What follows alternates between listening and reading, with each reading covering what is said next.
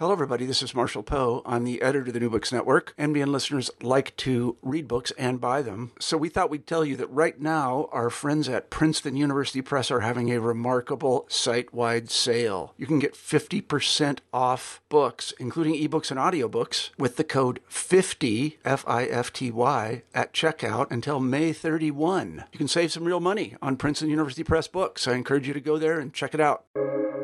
Welcome to the New Books Network. Welcome to the New Books Network. I'm Jenna Spinelle, an instructor in the Donald P. Bellisario College of Communications at Penn State. I'm joined today by Joshua Darr, Assistant Professor of Political Communication at Louisiana State University, and Matthew Hitt, Associate Professor of Political Science at Colorado State University.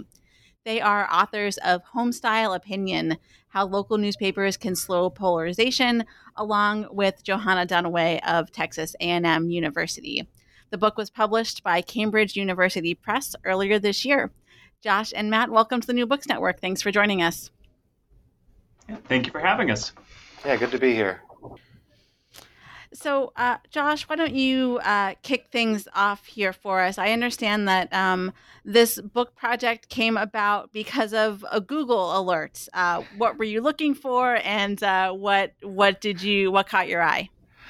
Sure. So yeah, the, our, our co-author Johanna Dunaway had a Google alert for her name, as as I do as well. Um, but uh, there was a newspaper in California, the Desert Sun of Palm Springs, who mentioned her in a op-ed, and we we read that. It was a, a an editorial column by the editor uh, Julie Makinen, whose name will come up a lot today, since this was her idea, um, saying that they had read a previous study we'd written, in which we showed that uh, that uh, when a local newspaper closes, uh, voting behavior polarizes uh, in that people were less likely to split tickets and just voted for the same party up and down the ballot. They saw that and and in this newspaper decided to drop national politics from their opinion page for an entire month. Um, so you know, one of our conclusions in that previous paper had been that people were switching into national news when their local news disappeared they thought, well, we can do something about that uh, over at the Desert Sun. And so they announced this on June 8th. They said that starting July 1st, they were going to be dropping national opinion content. And we saw that and immediately thought, ding, ding, ding, this is a natural experiment and we better measure it. Um, so once Johanna forwarded that to us, I still remember where I was when I got that email. and uh, we, we dropped everything and got to it. Oh, that's great. Yeah, and I'm excited to, to talk with you about how you set things up and, and some of the the uh, results you found. But um, before before we get to all that, um, Matt, the, the book has this phrase "home style" in it, which I understand comes out of political science and, and a way of thinking about politics. Can you tell us more about that? Right. So the home style in the book's title, and we use the the phrase throughout the book. It's a callback a bit to Richard Fenno's classic work on congressional politics, talking about how members of Congress have a quote unquote home style, that when they go back to their local district, the way they interact with their local constituents, dealing with local issues, is part of how individual members of Congress protect themselves from the sort of the national rise and fall of the party brand and cultivate their own sort of unique political following in their local area. So actually it may have been Josh who suggested it. I, am not. I, I can't recall. Um, but we we wanted to call on that idea here that the Desert Sun was also intentionally cultivating a local style, a home style for its readers by very intentionally, and they, to their immense credit, they really followed through by removing references to President Trump, Nancy Pelosi, the Democratic Party, the Republican Party, they really did focus quite intensely on issues of concern to Californians and especially uh, folks in the Palm Springs area. So that's that's what the home style is a reference to. That this home style of the desert sun had these effects on the area. Sure. And so this this choice or this as action that the Desert Sun took, it was in July of 2019, if if I recall correctly. Was there anything to the timing of it? It seems a little bit off cycle, so to speak, if you think about kind of national politics. But maybe that's the point. I, I don't know. You tell me.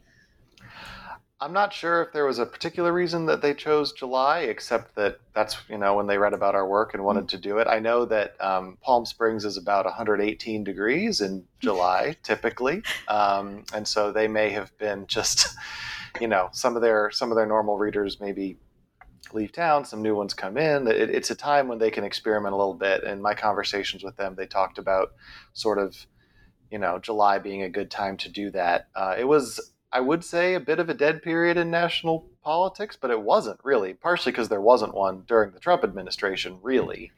And also because at the end of June 2019 was the very first Democratic presidential debates. And I, you know, so many candidates that there were two, it was debates.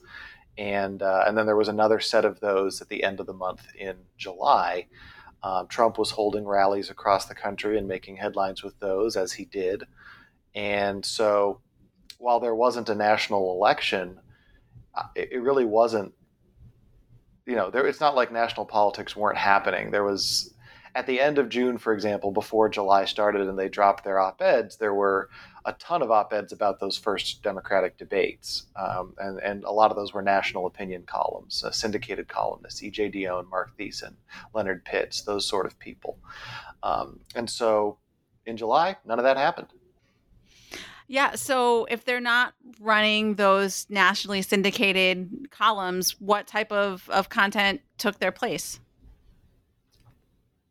Um, I can I can take that one again. Um, it was really interesting to see, and, and I think that it, it, to the extent that this study is relevant and useful in other places, it's going to depend on what sort of resources are available in those places. Because what I found was uh, was a, a increase in the number of op-eds that were taken from a, a, national, a, a California service called Cal Matters.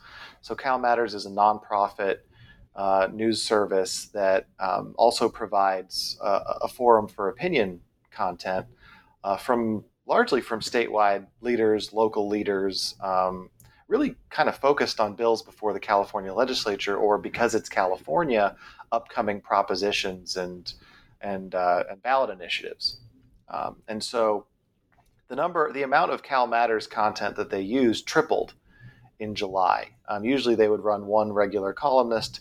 In July, they took from Cal Matters a lot because it's free to them and because uh, it's very California focused. Now, there were some consequences of that in terms of more executives, more CEOs, more politicians, fewer professional journalists. It really it really changed the character of the page in that way, and sort of had a had the consequence of privileging some of these um, some of these powerful voices.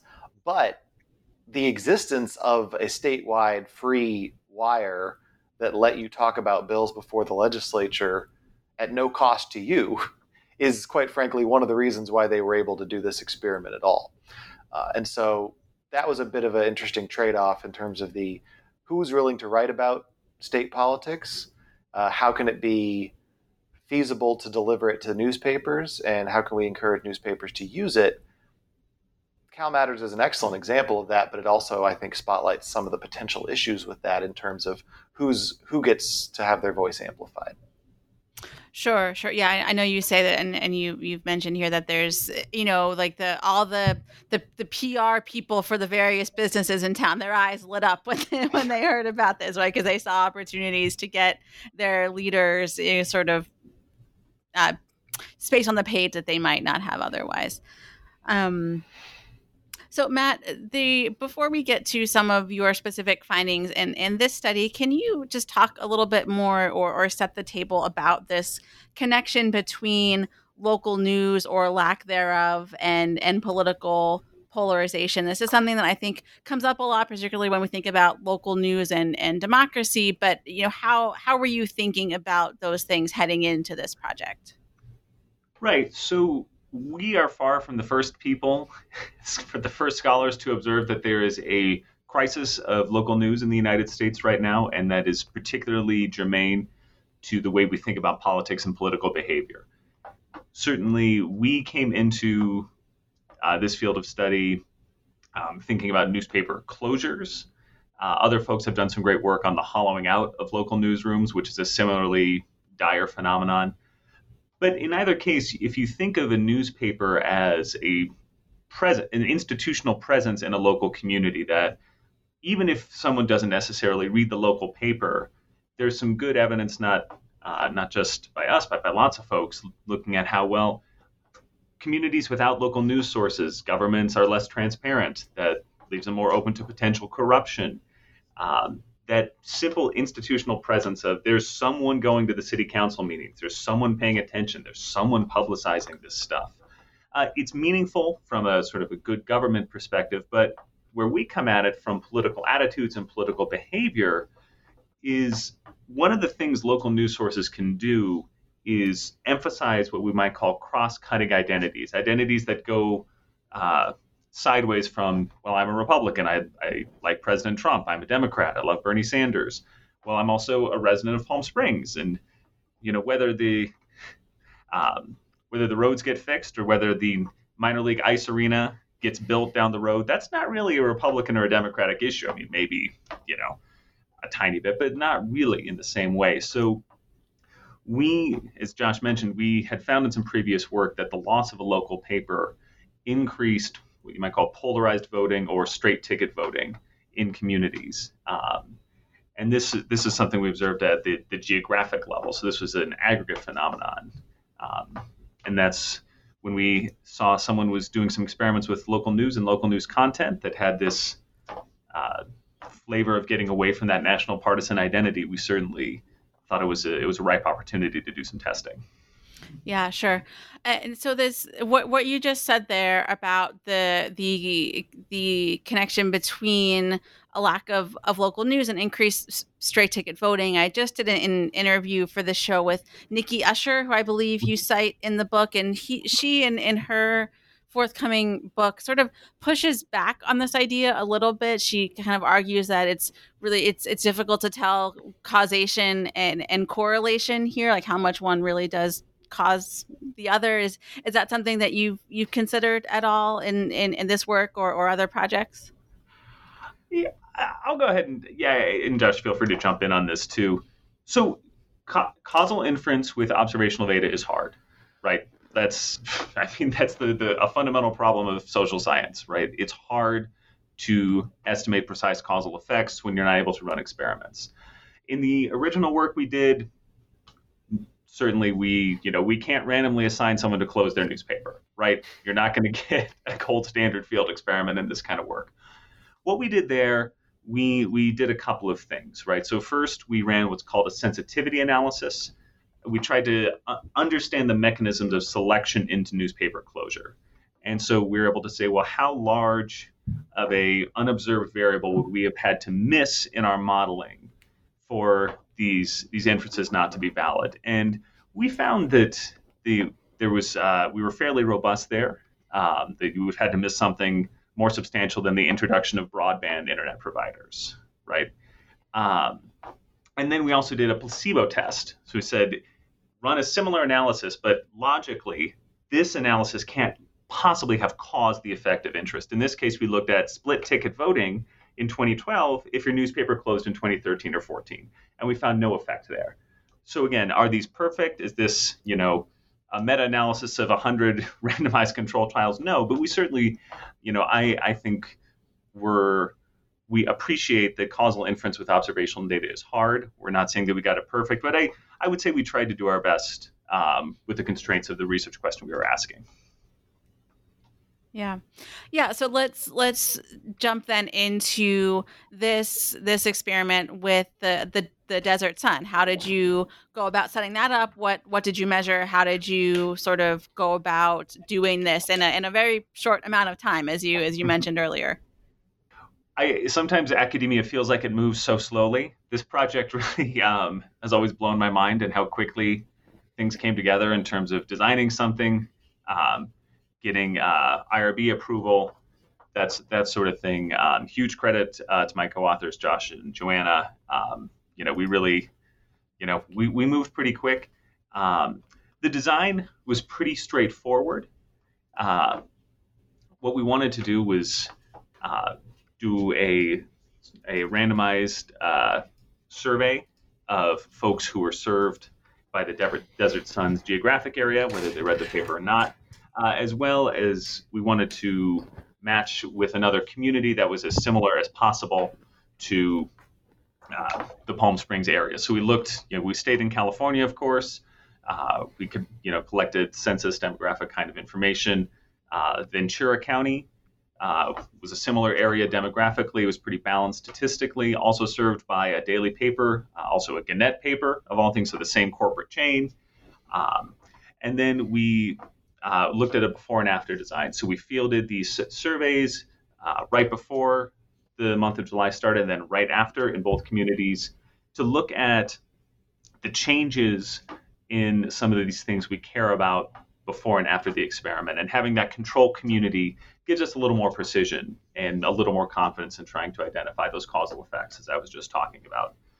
Uh, the quantities of interest, as you mentioned, Jenna, there wasn't an election in July, right? We didn't have those nice voting behavioral outcomes that we might have liked to look at. So instead, we measured uh, some important political attitudes. There's been a lot of talk in political and social science about affective polarization that basic, basically, in layman's terms, people just plain don't like the other party. Uh, they have a very low view of it.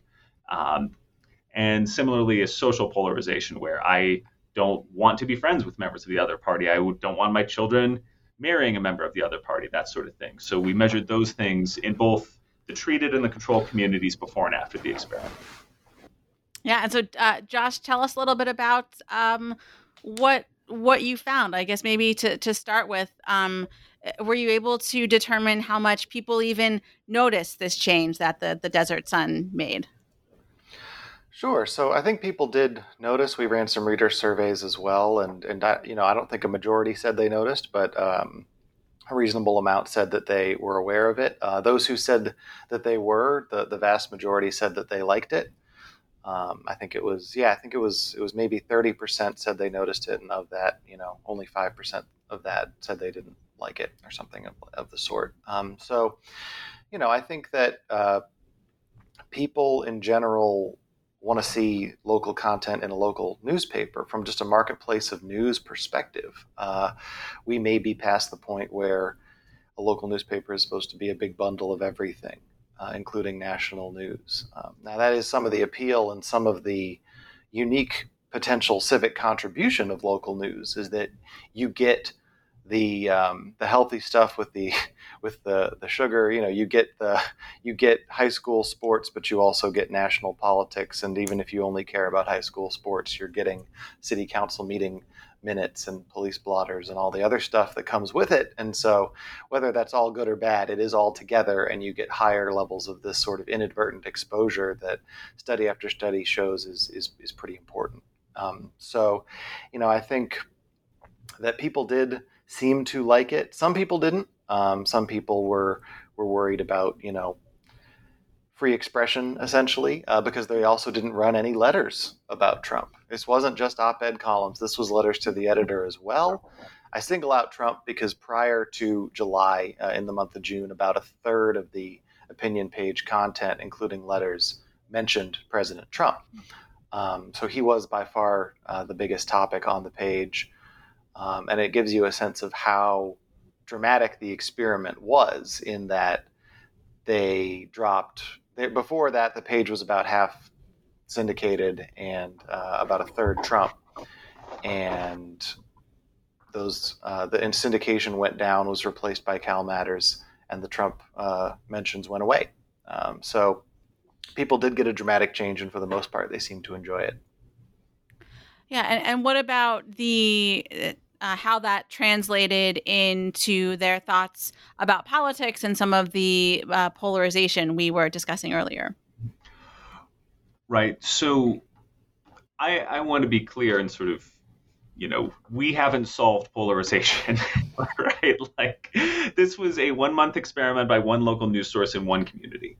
So it's it's important to, you know, to, to bear in mind that we're talking about a complicated, deep rooted social and psychological phenomenon. And we did pre register uh, all of our hypotheses before the experiment went in the field. Um, you know, we, we, you know, we laid, laid down our markers and said, here's what we think is going to happen. And what we saw is not some dramatic oh my gosh polarization vanished in palm springs overnight. I mean i would i would think if we said that everyone should download our data and triple check us because something has to be wrong there. Which is that's not what we found and that's not what you know that's not the conclusion of the book. Rather what we saw in our control community of ventura among the sort of segments of the population that you would expect are politically with it enough for things happening in the country to make a difference on their attitudes. So people who tend to read newspapers, people who say they're engaged in politics, people who have a basic level of political knowledge, that sort of thing. We saw these measures of affective and social polarization rise a bit in the control community. What we saw instead in Palm Springs is these same measures stayed basically flat among these politically with it segments of the population.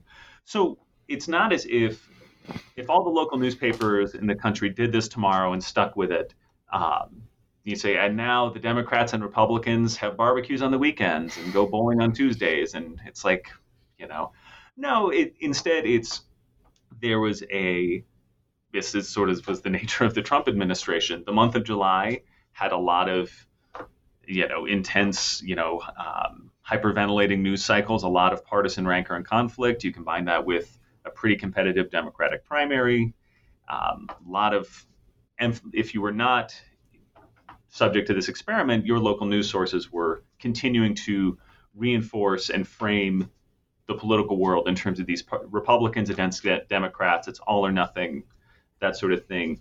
And so the way we couch the finding is there is a rising tide of affective and social polarization in this country. We're far from the first to talk about it. Many uh, brilliant scholars have documented this for for a number of years now. There's this rising tide of these emotional, psychological, social forms of polarization. What we observed in Palm Springs is that rising tide slowed down. It leveled off. Didn't go away, didn't change people on some fundamental level, but we do detect uh, that statistically meaningful difference between the communities because of our research design and because of the nature of the field experiment, the control communities, and the fact that we have the before and after difference in differences design, we have we have some confidence that there's there's something going on here that this this experiment did have this effect. Right. So it's you know people in Palm Springs were still getting national news from wherever they got it, you know, TV, online, social media, wherever. It's just there was like this kind of breath of fresh air in their local newspaper mm-hmm. that just didn't talk about was not one more voice to the choir talking about these same things. Yeah, I hesitate to say that anything turned down the temperature in, in Palm Springs in July. Um, but, but, it does seem that you know they were able to refocus, and and it was a busy month for national politics. I mean, the you know Bob Mueller testified before Congress, and they were chanting "Send her back" about Representative Ilhan Omar at Trump rallies, and like I said before, the debates were happening, and so you know these California-based issues are are important, meaningful real structural local issues about you know relations with the local Native American tribe, the Agua Caliente, which were they were supposed to be building this minor league hockey arena on their land. Um, there was a, a, sort of after effects of a political scandal that manifested in this move to uh, to save a particular architectural landmark, which is a very important thing in Palm Springs, where the you know the, they have this this distinctive unique mid-century modern architecture all around. So these were local issues of great importance. They touched on political themes but they weren't about president trump and they weren't about the divisions between republicans and democrats. Um, and you know one of the one of the we, we, there's a content analysis chapter and then there's the the chapter on our survey results. But the one piece of content analysis that we put in that survey chapter is that mentions of pl- either political party dropped from 25% to 10% of, of all the stories in there. And so that's you know that's a pretty big pretty big fall. And uh, if we're not talking about parties we can still talk about issues but we're, we're not necessarily talking about them in terms of parties. That can slow down the division that, that those parties cause. So, what did the, the staff at the, the Desert Sun make of of this? I, I know we you, you, you talked before about how they, you know, maybe it, it perhaps might be time to reimagine the content on these pages. Do is there a case to be made for running more local content, if not exclusively local content, given that people can get these national political ideas from so many other sources. Um, did did this experiment spark any of those broader discussions at the at the paper? It did, yeah. The the story of opinion editor at the Palm Springs paper here is is is really interesting, and I think illustrates a lot of the broader dynamics of the local news industry. Um, first of all, yes, it'd be great if more places did this, but it was a lot more work for them, and work that they could do because they had an opinion editor, which is a increasingly rare thing to have uh, for a local newspaper, especially given the the immense cuts that have happened at a lot of these places. But you know, uh, Julie Makinen, the executive editor, was able to talk Al Franco, the opinion editor at the time, into doing it. and the reason it's more work is that you have to, if people are submitting locally who haven't done so before, um, you have to edit them, and, and, and that's a lot more editing because they're not used to it now you know the stuff that's coming from Cal Matters is pretty easy to just go ahead and publish, but uh, local community submissions require more work. You have to solicit that. I know in the book we have some quotes from from Julie Makinen talking about how much she had to go talk to people and ask them to submit. And you know, like we had a conversation about this six months ago. Would you be willing to write 500 words about it? You know, she's out there pounding the extremely hot pavement, trying to figure out how to get people to write. Um, in the month since the book, uh, you know, happened in the year, I guess, or so, the uh, Gannett offered buyouts and um, to them, and Al Franco took it. So they lost their opinion editor. Um, now, th- this is clearly a point of pride for them, and they they referenced the experiment when when doing this, but. Um, there was a, a movement from the community to hire a new one. Uh, they, they wanted to keep an opinion editor in Palm Springs, and so they actually they started a community organization to raise money to fund that salary for at least a year. Um, they were able to raise that money, and it wasn't just one big gift. It, you know, I think the biggest gift was only one sixth of the total money that they raised. So it was a real community-based um, movement to do that. They were able to do that. They actually just in the month after the book came out, they hired a new opinion editor, um, and so they're going to be able to keep that that local focus. And they did say that, that there were lasting effects of this, in that people who hadn't written before were more willing to write again. They, they, they, a bigger well to go back to. Um, they, they included more Cal Matter stuff in the months that followed. They were able to sort of, while they brought back some of their national columnists, they were able to, to reorient the page in a more local direction. Um, so when I'm, you know, you may ask more later about whether what other newspapers can learn from this, but if you do an experiment like this, it's more work for one month, but you broaden your pool of potential op-ed writers, which in the long term may be less work for you, especially as they gain more experience writing and need to be edited less and less.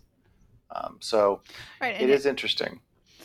Yeah, and it, it, it sounds like too that it might have brought community awareness to something that the the community m- might have overlooked before. Just you know, understanding the what this opinion page could be as as a voice for people within the the community to talk about issues that matter to them. Is is that a fair characterization?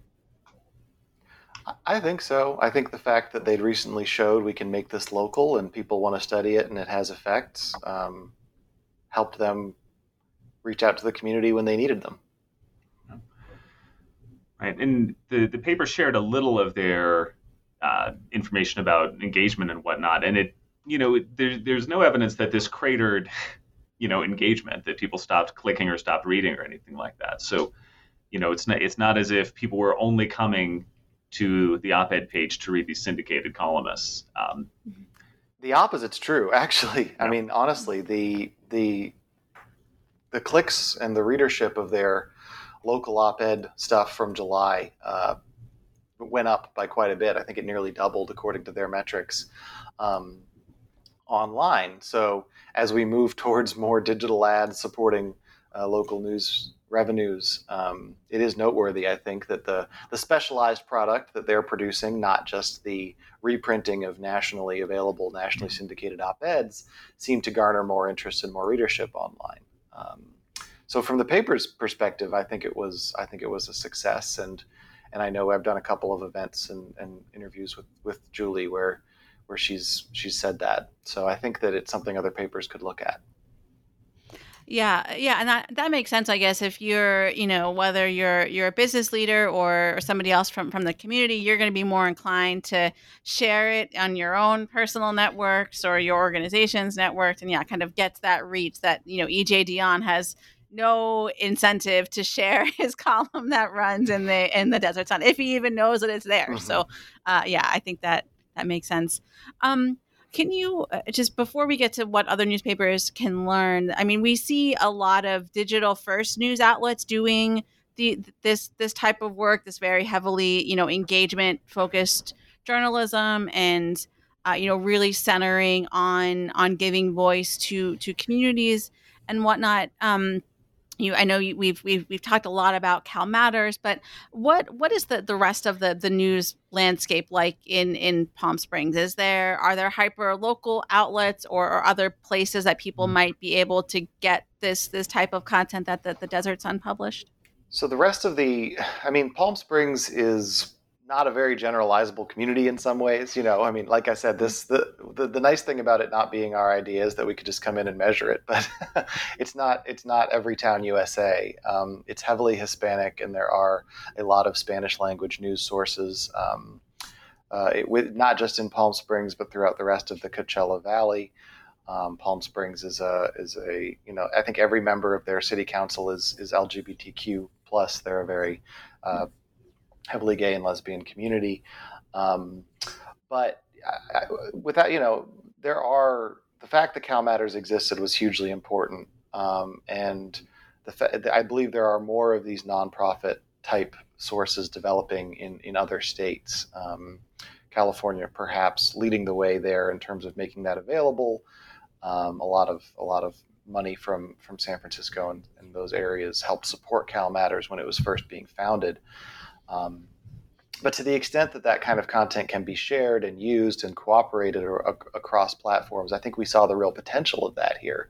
Um, I, again, I don't know that in a state that didn't have a service like Cal Matters that this would be possible. Um, so, as these new entries to the local news media ecosystem grow, um, how much are they competing with traditional newspapers, and how much are they helping support um, local newspapers by providing these common goods, I think is something to keep an eye on uh, because it was really central to this story. Right, and and how much can they collaborate versus compete with one another? Right. That's that's a big you know discussion happening within sort of journalism circles more more broadly.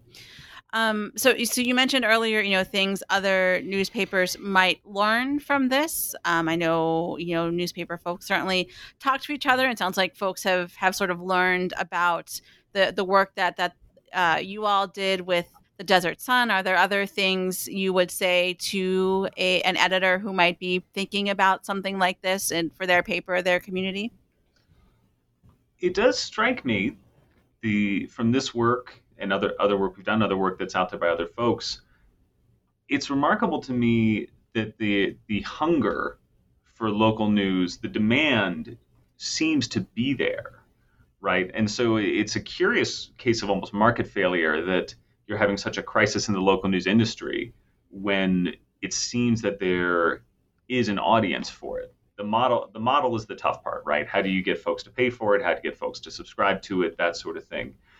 But for a any kind of local news outlet that has an interest in emphasizing those local issues, pushing back a little bit against the sort of you know, zero sum, us against them, uh, rancorous national political discourse that we're having in this country.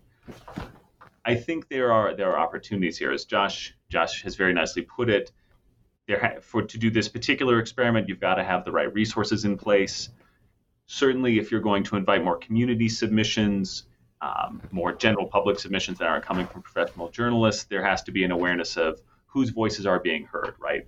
In the Palm Springs example, certainly there it was not a representative slice of California, Palm Springs, or the United States that got on the opinion page, right? And so an awareness of there are some voices from more underrepresented communities uh, who might require, uh, you know, that extra outreach, uh, that extra just awareness of, you know, who's who's getting in the page and who's not. So it's you know local and representative uh, would would be the goal, of course. But that requires resources. That requires you know some some opinion editor, some someone to be in charge of the thing. And I'll just note in terms of what can be done and what can be supported uh, with the amount of resources.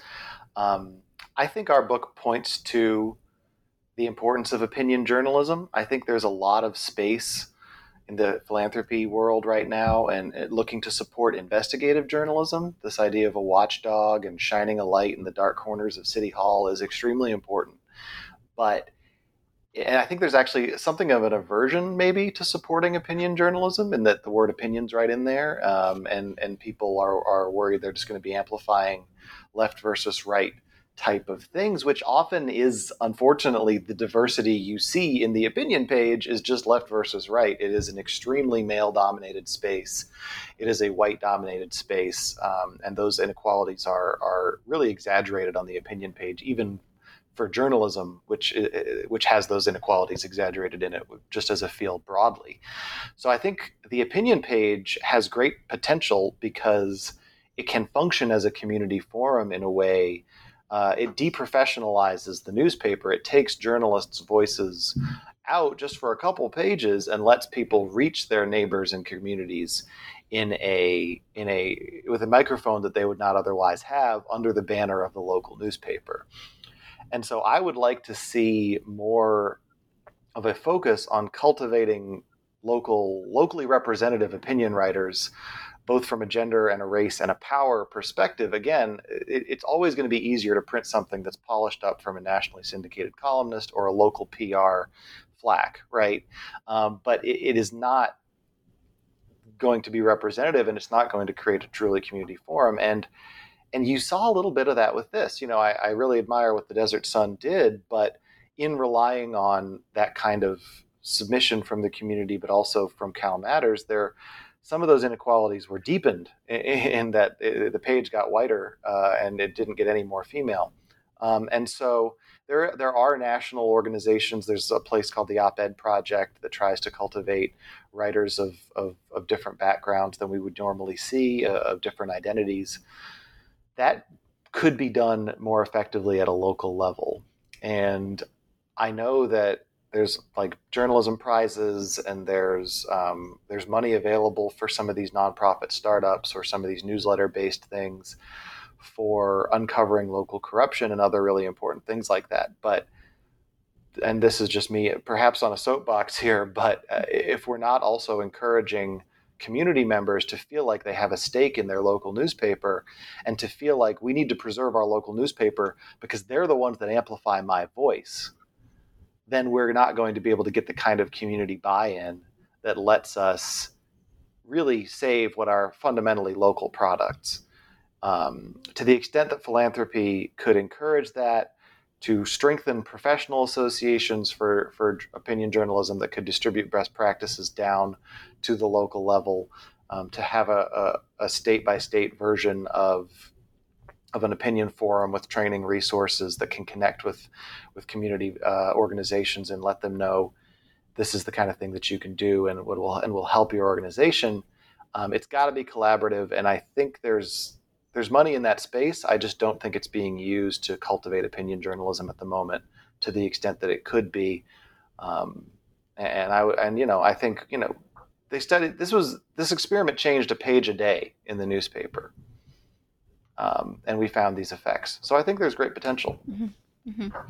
But the, I mean, some of what you were just describing seems to be directly at odds with the kind of private equity style of, of management at these these papers, right? I mean, they come in and they want to have you know more one size fits all type of content. So it seems it's more of an of an uphill battle, so to speak, to to try to make the case for things like this. Right. It's the private equity trend in the local news space is obviously deeply distressing. The pursuit of next quarter's profit over building an institution that can be profitable for 20 years um, seems to create this dynamic, right?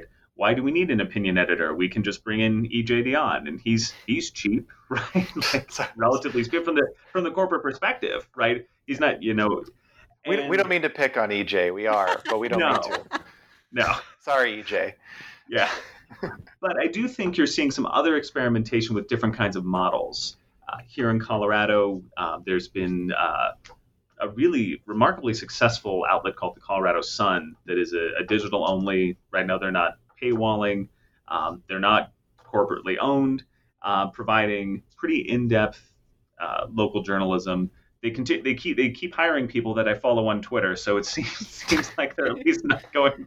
Uh, it's not just running aground this year. So it's it's certainly the case that the, you know, I think we I will pick on Alden uh, Global Capital. Uh, what Alden and their ilk are doing is not conducive to creating these community institutions that have this positive social and political impact, as well as potentially an economic impact. If it's a forum that people buy into and enjoy and get value out of, that can be, in the long run, a self sustaining and profitable enterprise, but not under the model of cut costs, cut salary, cut sections, cut pages. Because then the folks who did rely on the forum say, well, that's not it's not what it used to be. It's a ghost, uh, and that's it's not worth subscribing to a ghost paper. People aren't going to subscribe to local papers that aren't giving them local news, and the the model of hedge funds is based in part on essentially profiting from the emotional connection that these newspapers have made with their communities over the course of many years. I mean it's you know I getting your name in the paper, um, being able to advertise in a local paper and find local sub, local subscribers that will buy your products, right? Because it's not just subscribers; it's very much advertisers that paid for mm-hmm. these. But they all were on the same page of let's you know the stronger the local identity is, the more we can sell our products, the more I'm going to get out of subscribing to this, and there for a while there, hedge funds were able to get away with sort of hollowing them out, but still relying on that connection. If that connection goes away, they're not they're going to be done, but they'll have made their money and they'll be fine with that, right? So the question is, do we reinvent the local newspaper organizations that still exist? Or do we try something new that would replace that and maybe we can forge that connection in a new way? Um, that I don't know, and maybe is a bit above the pay grade of the of the book. But what the book does show is when you can create a community forum that emphasizes local issues, people read it more and dislike each other less. And so that should be a part of whatever that that future model is. I think, at least based on on what we found. Sure. Yeah, that is definitely like the million dollar question right now. Do we save these organizations, even though in some cases they're varying levels of the shells of what they once were, or do we build something new in their in their place? And I think that's probably going to be different in, in every community to, to, to some extent. But um, thinking one more follow up question about um, Palm Springs. So you said that you know the the letters to the editor um, before this experiment were they they were there were a lot of, of references to, to Trump and to, to national politics. Um, did you keep an eye on on the content after this ended? How quickly did those Trump letters come back? Did any of the themes that were discussed in the community focused content from the month of July sort of carry over longer once things kind of went back to normal, so to speak? Sure. Um, so we, we, we only measured, th- I mean, I measured three months. I, I read three months of the op ed page for this um, June, July, and August. So I, uh, it's harder to talk about long term trends. I will say that 37% of the letters to the editor mentioned Trump in June, and 21% mentioned him in August.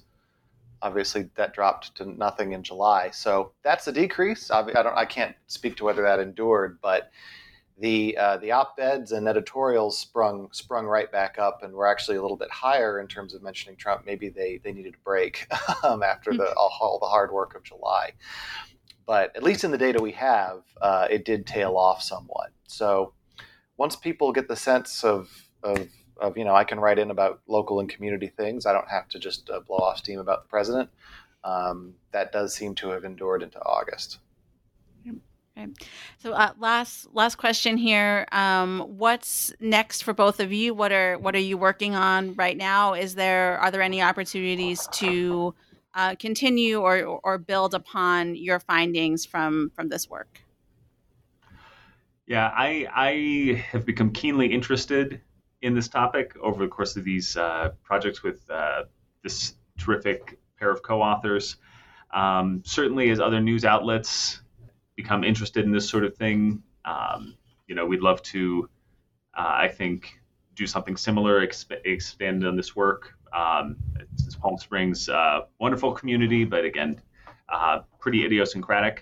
Um, and so, you know, the extent to which this dynamic generalizes is, is as yet unknown. That requires uh, further research.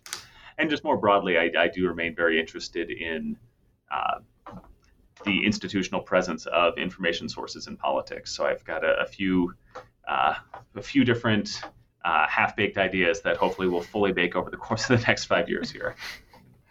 Yeah, I'm interested in this idea of local news cultivating and reinforcing identity at a local level. I've started to sort of do some experiments in that area. Um, but I'm also, you know, I would very much like to work with the local newspaper again. I think if there was some sort of easy way for for journalists to connect with academics that wasn't just a, a Google alert, um, I think we would have a, a, chance of of doing more experiments like this because I think it's really cool that they wanted to do this experiment, but they really wouldn't have had a way to assess it um, if we if they hadn't partnered with us, and so we can contribute these things, and they they know their their product and their audiences you know better than we do, and so they, they can figure out what sort of experiments they might they might be able to do. Um, I'd also be interested in seeing what happened when a one of these nonprofits that we talked so much about today, if there was a nonprofit or a newsletter, you know, Substack is getting into local news, for example. Um, what happens when one of those starts? How does it disrupt that ecosystem locally? Who signs on to it? And do their attitudes reflect any sort of change? Um, so, you know, our first project was about things ending, and this was more about changing midstream. It'd, it'd be interesting for the next steps to be about starting something new. Yeah, for sure. I could see yeah, maybe there's an opportunity even like for grants that you you could apply for with with the local news outlet, those those types of possibilities. Yeah, sounds super interesting for sure. Be happy to. Yeah, and, and always interested in in doing that. So if you have ideas about grants, let me know. All right. Well, great. Well, this is this has been a, a very interesting conversation. I highly recommend uh, folks check out this book. Josh and Matt, thanks so much for your time today. Thank you. Thank you.